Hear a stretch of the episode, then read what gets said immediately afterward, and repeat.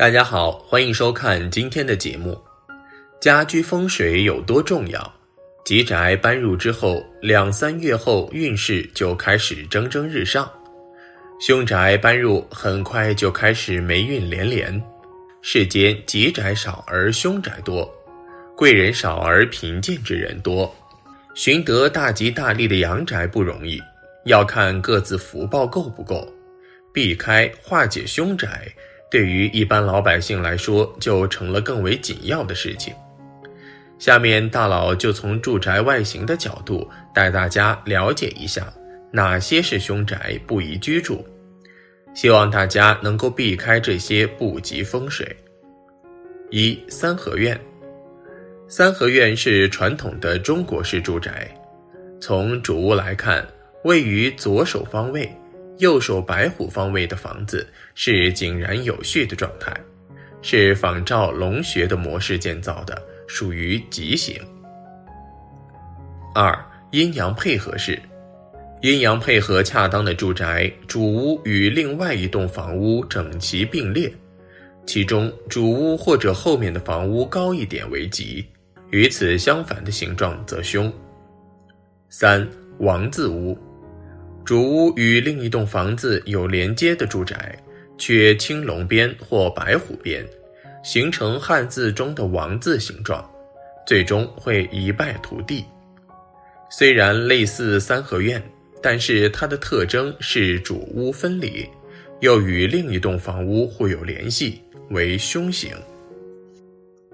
四川字屋，三栋房屋并列，各栋有牵连，成为川字形的住宅。住在这种宅型的女性，容易流产堕胎，健康受损。无法遇到好姻缘，会和配偶离婚，尝到孤单滋味。五丁字屋，主屋和另一个房屋呈丁字形排列住宅，又称冲丁煞。住在这种宅型的住宅中，会忤逆师长，行为放荡，有招致灾祸、身体损伤的危险。六反曲尺屋。在主屋的后方有像曲尺之形般的另一栋房屋，住在这种形态房屋中的人，除了金钱的损失和健康容易出问题以外，人际关系方面也会因为反目、对立、不和而烦恼。另外，这种屋型很容易和位于主屋之间的曲尺屋混同，要特别注意。七扛轿屋。所谓扛轿，就是两个人或四个人搬运物品的工具。在主屋前方和后方共有四栋房子的住宅，住在这种屋型的住宅里，人不仅会有金钱上的损失，易患疾病，容易受伤，而且纠纷不断，在不安与战栗中过日子。八曲尺屋。曲尺式就是形态好像曲尺般的住宅，从主屋来看，无论向右或向左弯，都会产生凶的作用。居住在里面的人容易产生手脚痛或者容易生病，对男女都不利。家族中有人会背井离乡前往外地。九推车屋，这种宅型令人联想到手推车的形态。主屋后放有两栋与主屋垂直的住宅，这种住宅的主人不会把金钱分给家人，会抛弃家人逃亡，恐怕会家破人亡，遭遇破产的惨况。十捶胸屋，从主屋来看，右手边与其他呈钥匙形的住宅相通，家人会有口腔疼痛、消化不良的烦恼。也会出现忤逆双亲的不孝子，很难出现好的后代。十一忤逆屋，没有左右的关系，与主屋直角相连的另一栋房屋外侧，又有一栋反直角房屋之形状的住宅。这种宅型容易生养不孝子，形成无法互相理解的亲子关系。十一单耳房。主屋旁边有一栋小房屋的住宅，令人联想只有一只耳朵的模样，因此命名。除了住在住宅里的人，连家畜及宠物都会产生健康方面的问题。十三双耳房，主屋两旁分别与两栋小屋相连，有如主屋是脸，两旁小屋是耳朵的形状。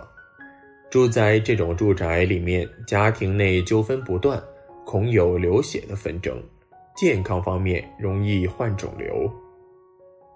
十四。白虎探头，主屋的右手边有另一栋直角连接的住宅，而且此屋比主屋还高，与忤逆屋类似。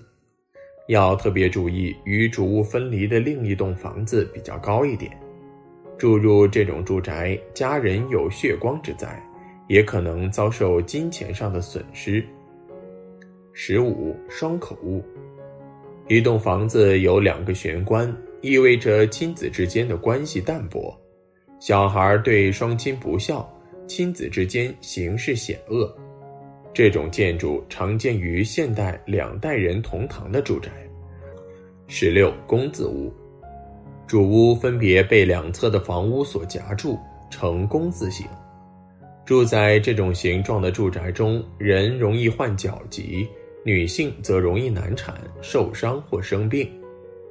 十七停桑屋，主屋前方偏左或偏右处有一栋小屋或者仓库之类的建筑，这种住宅会导致灾祸接二连三的发生。